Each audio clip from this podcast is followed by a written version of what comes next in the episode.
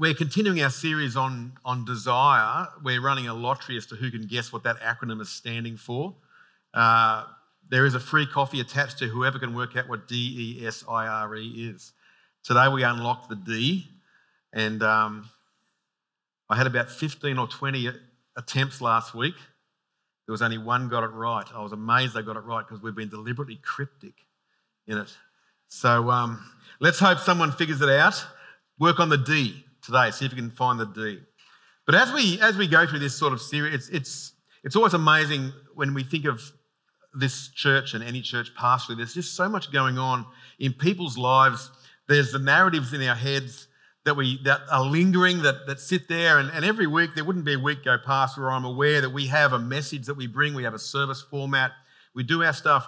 But I'm very aware of the reasons people come here is, is for that, but, but they're also we have this load of stuff that's going on in our minds residually, isn't it? It's like if you scratch below the surface just a little bit, or even if you go even deeper than that, we'll, our minds will drift to certain things and, and the things that we struggle with, our, the pressures of life, the, the internal self critique that goes on in so many lives. And we, uh, we have uh, a prayer team that intercedes throughout the week for us. And uh, I was just interested this week as the, the words of knowledge come from that about how we can be ministering into our church today a, a consistent little message was coming through about that. The, the, the sense of lingering um, struggle that many of us go through as we weigh up how we're going in life. And for some of us, it doesn't feel like we're going that well. We're functioning, we're doing this stuff, but you know, if we scratch just below the surface, there's self doubt, there's, there's depression wanting to sneak in, that vortex, that black hole of anxiety can be ever before us. There's a, there's a sense that we don't measure up, that I'm just tired. I mean, what are we doing here? What, what am I living for? And most of us, when our head hits the pillow or we get these quiet moments in our life, we'll have seasons where we go through that. And I'm hoping even this message today and the, and the messages like it in the, in the following weeks will give you a chance to reset a little bit from that because his, his yoke is light, his, his calling is simple on our life. It's a simple, devoted relationship where we can come before Him and that sense of condemnation of all the things that we're aware of where we haven't performed well.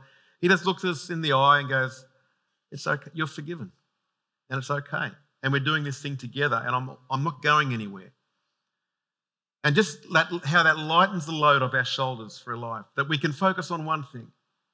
And today's message in itself, as the Lord ministers to us in His Spirit, because the only genuine ministry that goes on here is what the Lord does in our hearts Himself.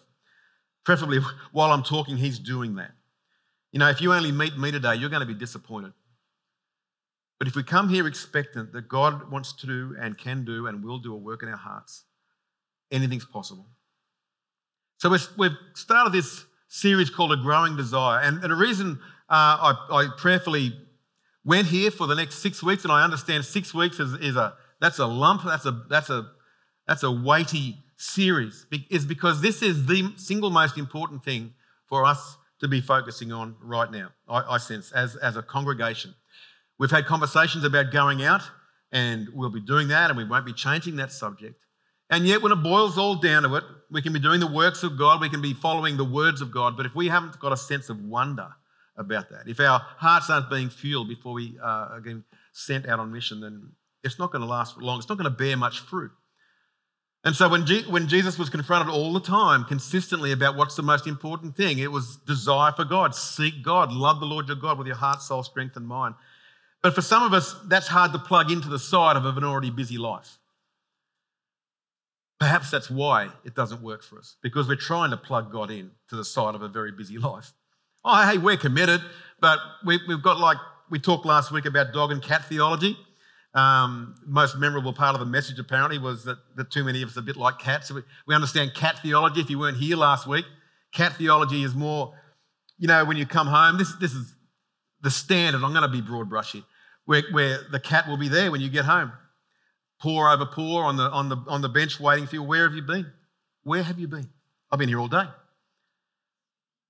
Waiting, sleeping. I want my dinner. And they, then you give them a dinner, and, they, and they, eh, is there not something better than that, than tuna? Tuna again, you know? And there's no pursuit left in the cat. Unless, unless the lizard's flying across the room or they see a mouse, then they get excited. But It's a, it's a sense of entitlement, of expectation. I'm being hard on cats. Sorry, cat lovers. Forgive. I'm being broad brush, I'm illustrating. Then there's the dog theology of people where the master comes home and it's like, You're home. Oh, I just, I love it when you're home.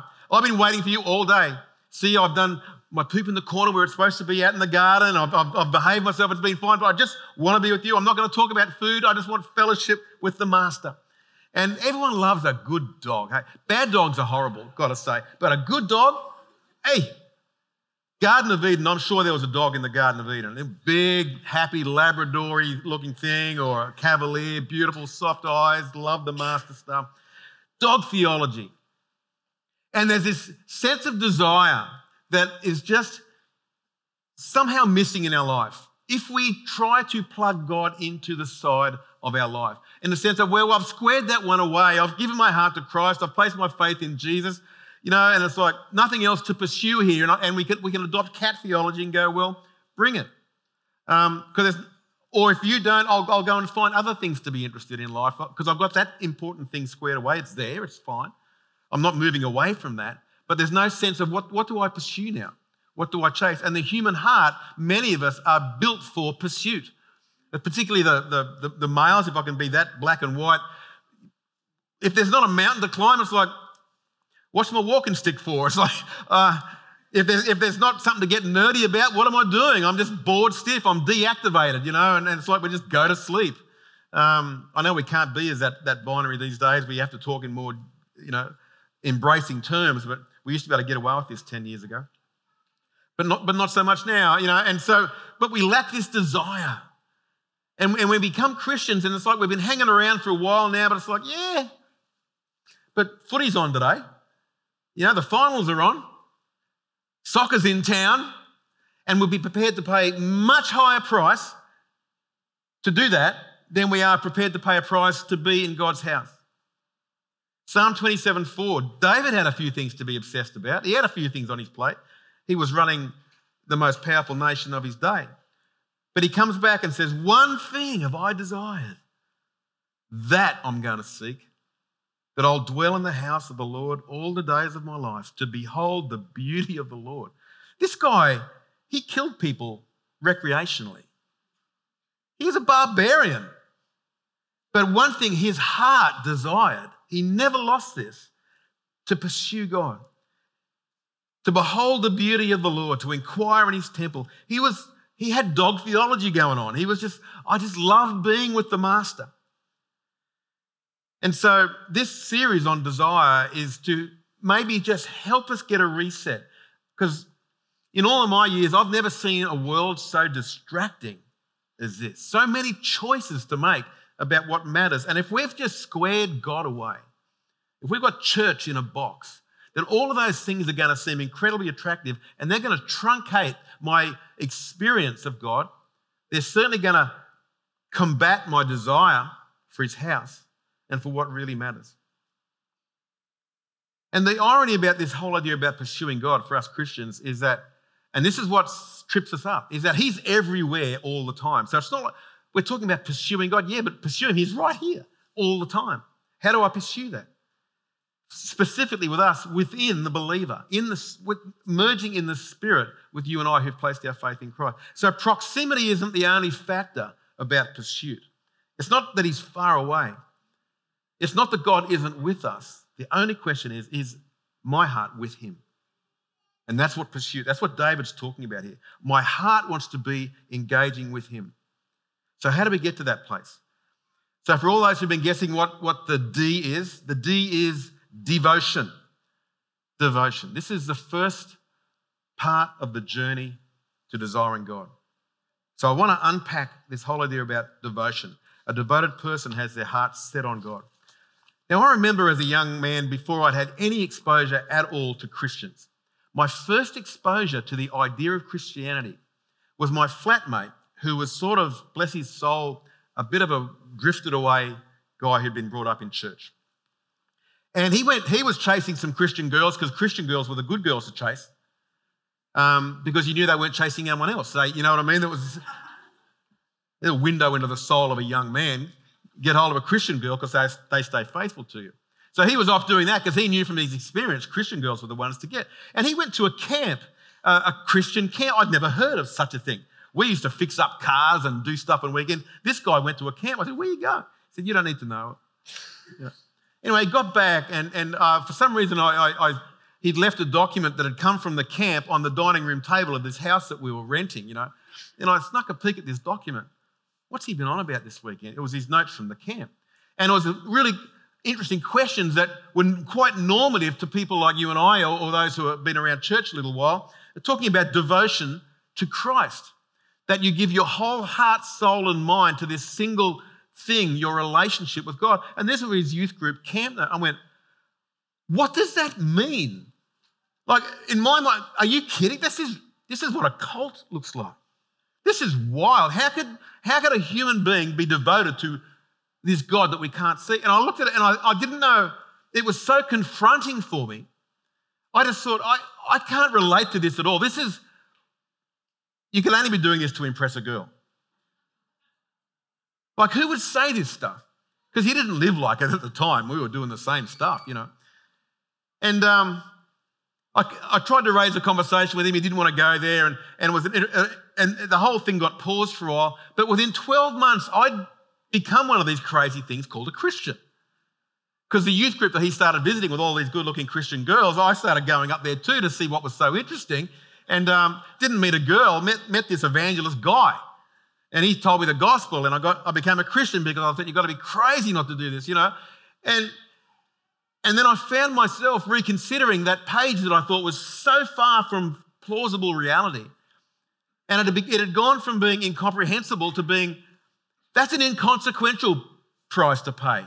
My whole heart, my whole soul, absolutely. Everything, not a problem at all. There's nothing else that matters more than this idea of Christ. So I'd gone in one year, I'd gone from a green banana that was not ripe at all to the faithful to a yellow ripe banana that was ready for plucking, you know? It's like this journey of the Spirit took me to this place of devotion that made no sense to anyone else. And there is something about that that we have to be able to embrace to say, if I'm going to embrace devotion the way God describes devotion, it's not going to look like anything that's going to be acceptable to the world. It's going to look a little bit weird. It could look a little bit fanatical. But the, what, what he describes as normal is very different to what we describe as normal.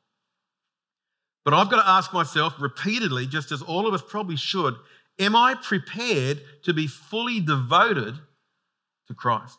Am I prepared to do that? A number of years ago, I was leading a men's group, and uh, there was about 40 guys uh, that had started coming along, and and we're in there, but I, and I was that was great, but it seemed to be lacking a bit of zeal. And I, I used to like John six, Jesus' idea of building a team is is you you, you thin the crowd a little bit. You, you you want to set the temperature high, and you probably need less people in the room and start with the real zealots. You know, so I I thought I'm going to challenge some of these guys about their faith. Very unlike Pat. You know, just let's set the bar sky high. And so I wanted to thin the crowd a little bit. So I, I did communion, a, a, night of communion. We just did communion now, and I, and I and I, I want to tell this story after we did communion, uh, and you'll, you'll see why. So when I did communion for this bunch of guys, and I want to, parents, I need to frame this well because there's a, a, spirit of offense may rise up at this. But I, I bought uh, along, I think, five bottles of the best Shiraz I could find. Now, parenthetically, it was a controlled environment. It wasn't a public environment. I wasn't condoning alcoholism. There was no one in the room who struggled with alcoholism. We had no religious reason why we couldn't do this, okay? And I wasn't, get the heart of what I was trying to do here. It was, it was, these guys were all, they all liked a little drop of red. I knew that because I found out. So, so all night they're looking at the bottles of red out the front. I said, okay, fellas, before we go any further, let's have communion. Um, and I had some nice glasses there. I said, Can you drink of this cup? And they're all going, You know what we can drink of this. Not a problem. Is that all we get? And they were prepared to drink. Why? Because it was going to taste nice, it was valuable, it was good to partake, it was, it was going to be an enjoyable experience for them. So before I let them do that, I read out Mark 10, 37 to 38, where James and John, they haven't got the bravery to come to Jesus and do it themselves, but they, they get their mother to lobby for them to Jesus. We want you to do anything we want. What's that? He says, you know. Oh, we want to be at the left and right of you in your glory. Oh, not much, I see. And you know, Jesus just says, you, know, you guys have got no idea what you're asking. Can you, and his retort was, Can you drink the cup I drink? Can you drink this suffering that I'm going to go through? Because that's what I'll be expecting. Can you single mindedly resolve yourself to the calling that I have for you at whatever the cost? Are you fully devoted like I'm devoted to you? Can you drink of this cup? So, guys, again, guys, can you drink of this cup? Very hesitant now. Because if you drink of this cup, I'm going to ask you to lay everything in your life on the table. Don't come out here if you're not going to do that. That's how you thin a crowd. They didn't all come out the front. I took a few bottles home to someone else's house. The question in their heart was let me first consider this because this is different. And I guess I'm wanting us to consider this. Because our experience of God is going to be completely and, and proportionally tied to our level of desire for Him.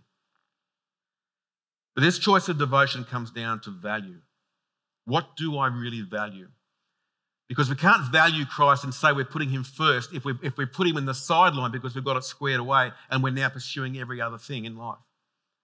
Jesus said it this way in a parable The kingdom of heaven is like a treasure hidden in a field. When a man found it, he hid it again, and then his joy went, in his joy, he went and sold all that he had and bought the field. So, obviously, with parables, there's a hidden truth here. He's hiding something for us to seek out. And the hidden thing is that the most valuable thing, the most valuable thing will inherently require us to devalue the other things. If we're going to value Christ, and we've got to justify is this legit yet? Let's, we'll go there in a moment. But if I'm going to value him, if I'm going to be devoted to him the way the Bible describes it, then I'm going to have to devalue every other thing. There's no competition. God inherently, in his nature, cannot and will not compete with it, with our other desires. He won't shout about it. He shouldn't have to. Why? Because he's Lord. He's preeminent. Part of his nature is that he's, he is first, preeminent. He is above all things. And so, in his nature, he can't compete about that because it's not who he is. He is first. That's all he is. He's first. So let's talk about devotion for a moment. The true meaning of devotion, because it's been muddled and there's different colours to it these days. Devotion can be heartfelt yearning. But when I say that, you might be thinking of romance novels and, and uh, Olivia Newton John singing Hopelessly Devoted to You, to, you know, something like that. And it can be that, but it's more than that. It's more than heartfelt yearning. Because not all of us are heartfelt yearning people. So it has to be more than that.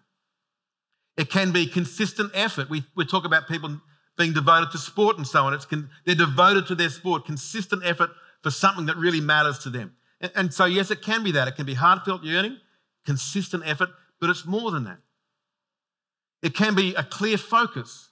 So I'm devoted to this one thing. So it's clear. It's in my heart. I'm yearning for it. It's consistent effort, and I'm clear. There's this one thing. Absolutely. So that all fits. But it's more than that. It means that you're, in a biblical sense, to being devoted to Christ means I've offered up my life without condition. I'm devoted singly to Him. There's no competition. And in that sense, when we are about that with Christ, we, it's not just that we're giving over. This, this load is light. It's essentially a lot lighter than this load that we have of every other thing that we're devoted to, every other thing that demands our time and our performance. This load is light, it's singular.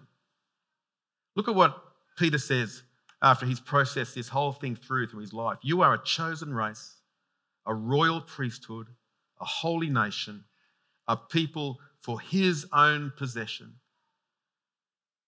We belong to him. When you, when you sign on the dotted line, you check the box, yes, I'm a Christian. What that means is we, we belong to Christ. Paul adopted that term.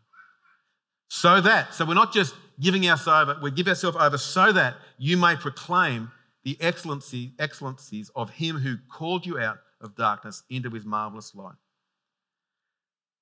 So we, we, we give ourselves over to one single thing, and that qualifies us to be the ones who declare, to present the greatness of God. So let's have a few points about devotion. the, the consequences of this are pretty huge. Devotion to God requires a degree of exclusivity. If I'm devoted to God, I'm devoted to only God. And, and we, this is something we do need to square away. Because I know each one of us, including myself, have things coming at us every day that will compete for our desires. Sometimes they're things that are worthy. Most of the time, they're things that are worth doing. Otherwise, we wouldn't do them. We're predominantly value driven people. So it's not like they're useless, it's the good things that trap us. It's the good things that take us and take us too far. But there's the whole idea of exclusivity to God because we are a people that are His own possession. So nothing else is allowed to own us, nothing else is allowed to tug at us or influence the decisions of our heart. This is why James, and James just has a knack of saying everything in a negative, offensive way. But he says, You adulterous people, don't you know friendship with the world means en- en- enmity against God? Therefore, anyone who chooses to be a friend of the world becomes an enemy of God. It's like black, white, make your choice. He's inferring there that nothing else belongs in the heart of someone who loves God. There's things that they're all part of life that we have to deal with, but it doesn't get its place in our heart. Very confronting. God won't mix his devotion, it's all or nothing. That's the way it's got to be. You know, I've seen a lot of miracles in my life. I've seen the power of God do incredible things, and I've never yet seen I've never yet seen this a person who wholeheartedly pursues God and His grace and His power, who gives their life over to Him in the pursuit of what He's defined as what really about. I've never once seen someone do that and in, within 24 months seen them working in the power of God in their life in a miraculous way. Anyone who pursues God and His grace and His power, give, give it time, let it, let it work through your heart, let it change your routine to see miracles on a fairly regular basis. And yet people will come to me and, and with questions about that because that's not their experience. So I never hear God. I've never seen God work. All I'm left with is my own logic about this thing and my own trust that somehow He's there because I don't know anything different. And yet somebody with a stronger argument can come in and threaten that and convince them that He doesn't. So they want to, they want to know God's power. They want to hear Him speak into their life, to have the clarity of that, to be able to lay hands on someone that they love dearly and see them risen from their sickness. You know, interestingly, I gave a story last week for those who weren't here about a woman who'd been cured of depression in a very difficult life situation. Uh, another couple of people from this church came and said, that, that happened to me too at the same time.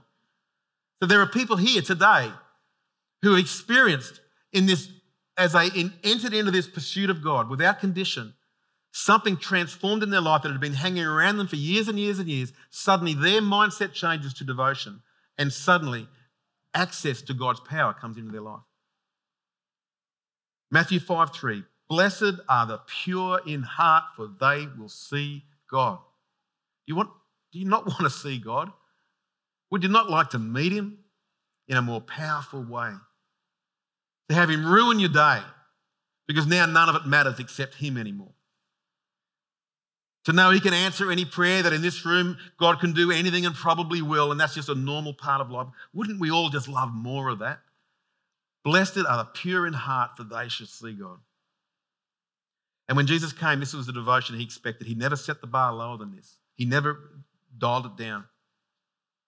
Because diluted desire brings a diluted experience of God. Half hearted devotion brings half hearted revelation. And this is we shouldn't see this as a, as a heavier load. This is freedom. This is cutting off the ties that everything else in our life has to us. The things that cause us depression, the things that cause us, you know, anxiety and performance measurement and self-criticism and all that stuff. It frees us of all that. This isn't a begrudged sacrifice to full devotion. It's so freeing, it's so simple, it's so life-giving, and it's so powerful.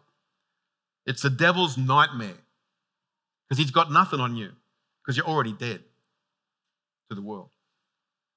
You're fully alive to God. In his parable, he said, in, in his joy, the man sold all that he had. What was he offering? What is this pearl of great price? It was it's life with God. He wasn't the pearl of great price wasn't the fact that he gets saved and goes to heaven one day. That wasn't the mindset that Jesus ministered in. He ministered in this idea of kingdom. It wasn't a gospel of salvation. Salvation's included. It was a gospel of the kingdom Kingdom life now. Heaven coming to earth now. As it is up there, bring it down here. Experiencing that now. It was an invitation to life and everything else. And for them, it was contrasted against all that they knew, which was judgment and hardship and starvation and punishment and meaninglessness and temporal life, is saying, This kingdom that I'm offering you, it's a pearl of great price. Do anything, sell everything, die if you have to, but get this. And they were prepared to do that.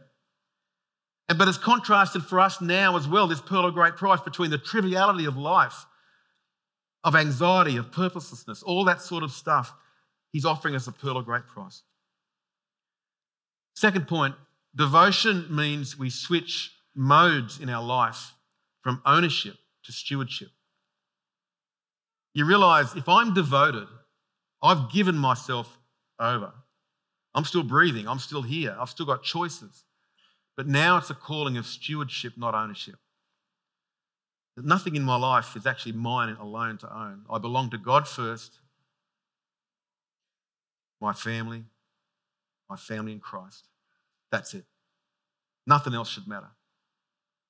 I'm stewarding my life based on that reality. We don't own our life and then donate some to God. You're not doing God any favors if you're giving Him your spare cash. Don't do that. It's God first. That's why I don't nag you about this. I don't manipulate or coerce about this stuff. God's first. If God's first in our life, we'll have no shortage of anything around here, and neither will you in your life. Because your agendas will change, your priorities will change. You'll always have enough time. You'll always have everything you need. God's first. We see life differently purpose, energy, ambition. It's all His. It's all for His kingdom. And I get to play in that sandpit with Him. There's nothing like it.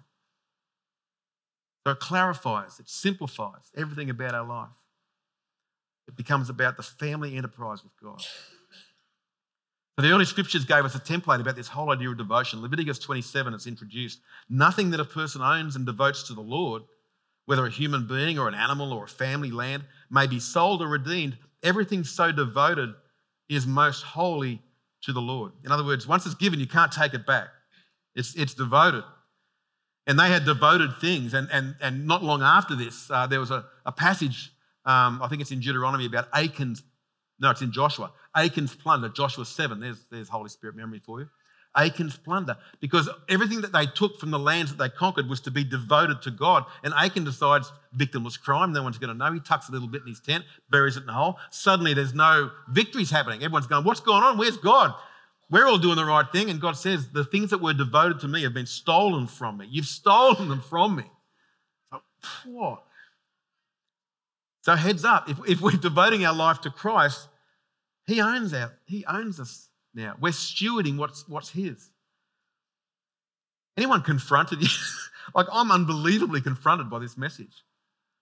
This is, this is radical Christianity, but it's the only Christianity that the Bible talks about.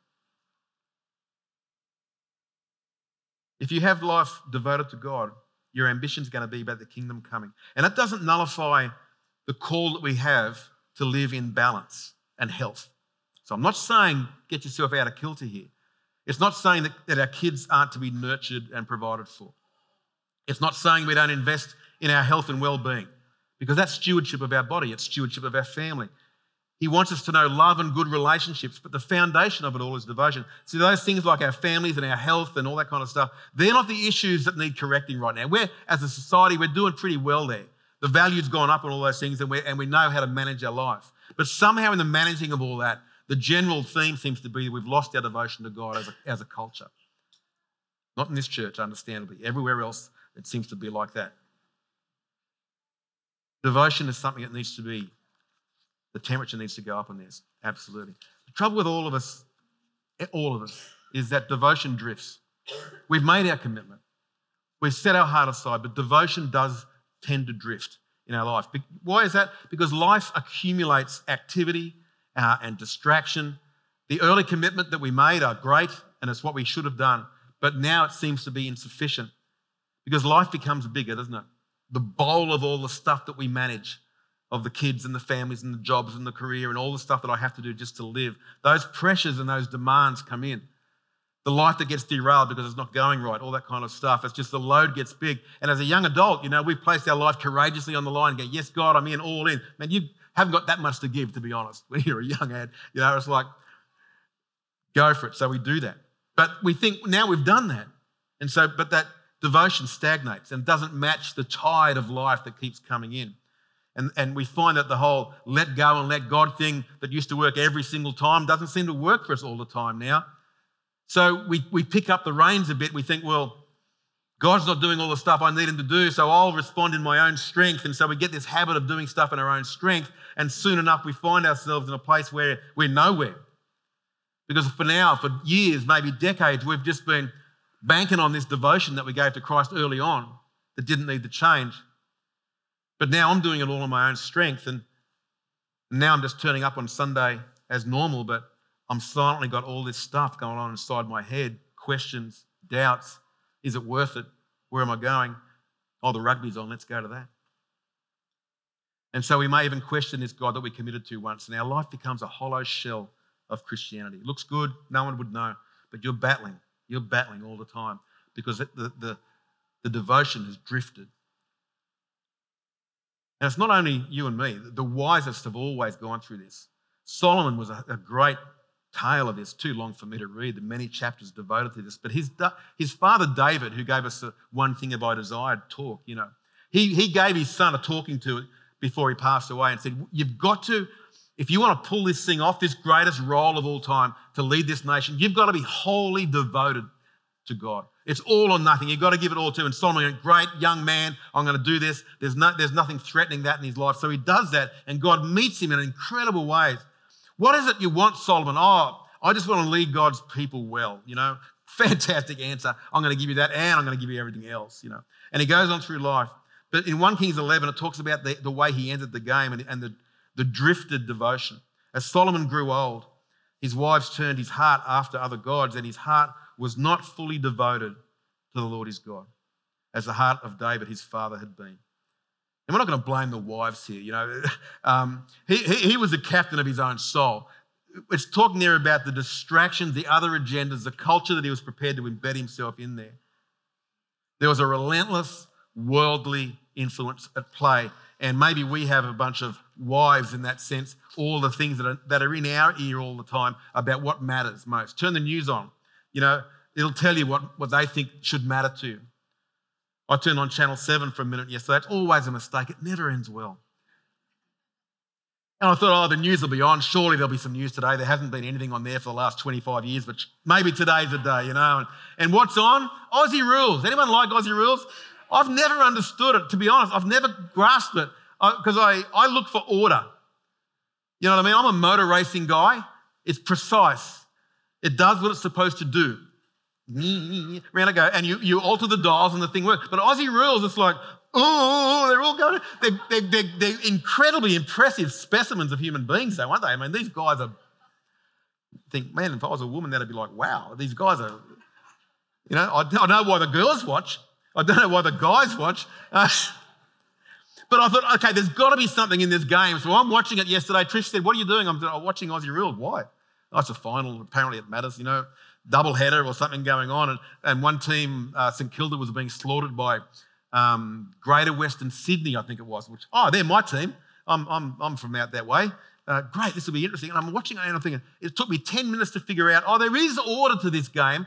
Some guy kicks, and every time someone catches it, if it's, if it's more than a couple of feet, the whistle blows and everyone goes, great catch. And then he's, he's got to try and kick it to someone else and they catch it. And then they kick it and miss. And it's like, no worries, just try that again. And then they're all wrestling and they fall over. What really impressed me was, this did impress me genuinely, is because I could relate to it, is these guys all game, it's like the antithesis of soccer. You know, in soccer, if you get someone looks like they touch you, you fall over and scream and cry. These guys are whacking each other behind. They're, they're, they're paired up and they're, they're whacking each other and then smiling to each other about it. I'm thinking, these, nothing worries these men. Hey, they're just like, boom, I'll do it again, mate. Boom, yeah, do it again. Is that all you got? I'm thinking, that's impressive. I'd probably cry, you know, to have four quarters of that. Anyway, I have, I don't know how I got onto that, but I literally don't know where I was going with that. I beg your pardon, that's really bad. But um, let's get back to the notes. Devotion drifts. When there was a reason behind that, and it was going, it was going to go somewhere. The thing about devotion, whatever it is, whether it's sport, whether it's whatever it is, it will lead you, it will draw you, and you'll find yourself becoming more passionate about the thing than the one that doesn't draw you, the one that you're not getting nerdy about, the one that's not in doubt, the one that's not under threat. And so, with our devotion, we need to make our devotion decision. There's a moment where we become devoted, but we also need to manage our devotion because life grows, life gets more complex. So, our devotion needs to grow with that. So, it needs to be activated and it needs to be maintained. It needs to be formed and it needs to be fueled. And sometimes we need to activate devotion, sometimes we need to adjust our devotion. So, in our own heart, I guess now we need to where am I at? Am I just a hollow shell? Like I, the, the, devotion essentially, it went ages ago. I didn't even notice it would gone. Or am I just struggling with the, if, do I feel that competition now? I guess that's the way to, to judge it. Am I feeling the competition of God and the world? Am I feeling that or do I not feel that anymore? Because if I don't feel it anymore, I'm either fully devoted to Christ or something died a long time ago. So maybe you need to make a devoted decision, or maybe you need to adjust your devotion. Sometimes devotion is so neglected it, it does stall, and that requires a literally a come to Jesus moment because, because you deserve better than that, and, and so does God. And these are radical moments repentance, commitment, return to God. And I'm sure there'll be some of us in the room that me mentioning that, you know, you know that's you. And you don't own that decision to me. That's between you and the Lord, but maybe it will help you today.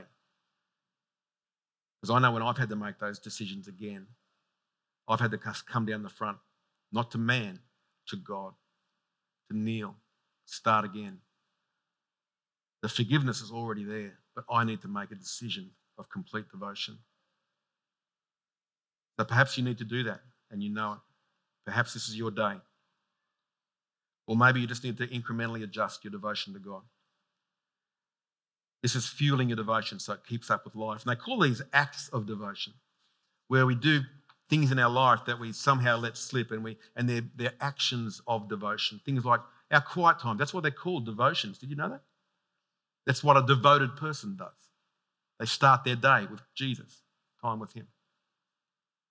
And the thing about devotion and, and ensuring that we do what devotion requires it's things like how, how am I stewarding my resources? How am I stewarding my time? How am I stewarding my affections? All those things. Devotion in itself is not going to actually change anything about your circumstance. It's not going to change the world around you. All these things are going to keep bombarding us. It's just a matter of uh, they're in the world and I'm in the world, but are they in me? But devotion sets you up to change the world. This is why it's number one on this, this list. A growing desire to God starts with devotion. If we haven't got a sense of devotion where I'm wholly His, the rest of this isn't going to make sense, and I will have thinned the crowd severely. There'll be like 15 people here next week. We have to square this one away, guys. It's, it's my job to confront the idols in this world. There may not be much that I do well. There may, my communication may be fluid and all the other things with it, but, but I will not relent on confronting the idols that are coming against you, the things that we bow to in our life. There's only one God. Someone has to say it.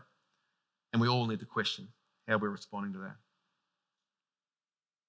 But if we can do this, it adds fuel in your life to the things that matter. It changes your compass heading. So suddenly you'll find yourself on a different trajectory, different things you're worrying about. So that will change your life. It alters what you'll say yes to, what you say no to. And it has a cascading effect in your life where once this thing's decided, over the weeks and months and years that follow, everything else begins to look different in your life. And the things that once mattered don't matter anymore. And it's a different life. It's a simple life. And it's a life of love and power. So the rest of our series is going to flesh this out in consequence to this decision. So, can I pray with us now? This is your business with God. And if you are one of those people that you need to make a come to Jesus moment out of this, you please come down the front? We'll pray with you. I've made those decisions. I've done that. Let's pray. Father, what a holy moment. There is no moment bigger than this for an unbeliever to become a believer or a, a believer to grow in their devotion. Lord, we just can't escape the wonderful reality, the clarifying reality, the unconfusing reality that you are the preeminent God. There is no one like you. You've never let us down. You've always been faithful. You never give us a reason to doubt. You're all powerful. You're all knowing. You've been since before the beginning, and you'll always be there. Lord, we just do pray for forgiveness for if our hearts have drifted. But Lord, help us to square away right now. If you are Lord, are you all? Lord, show us if there's an idol in our life that we've been bowing to. If there's something that's been competing with this simple devotion to you. Lord, we make a devoted step in faith because we don't understand. We, have, we still have questions. There's still so many doubts in our mind, but, we, but regardless of all of that, we still know you're God. We still know you are who you say you are. We know that you've never let us down, and we know that you've been prepared to pay any price to get us back, and, and that you can't be any closer to us. So, Lord, with that truth in who you are and what you've said, we set aside all the doubts, we set aside all the idols, and we cast our devotion and our affection, our desire to you. Lord, will you meet us in that place? And Lord, for that, for empty hands that have released all those other things, will you fill them with your grace and your power and with faith to make the decisions in life today that devotion requires? In Jesus' name, amen.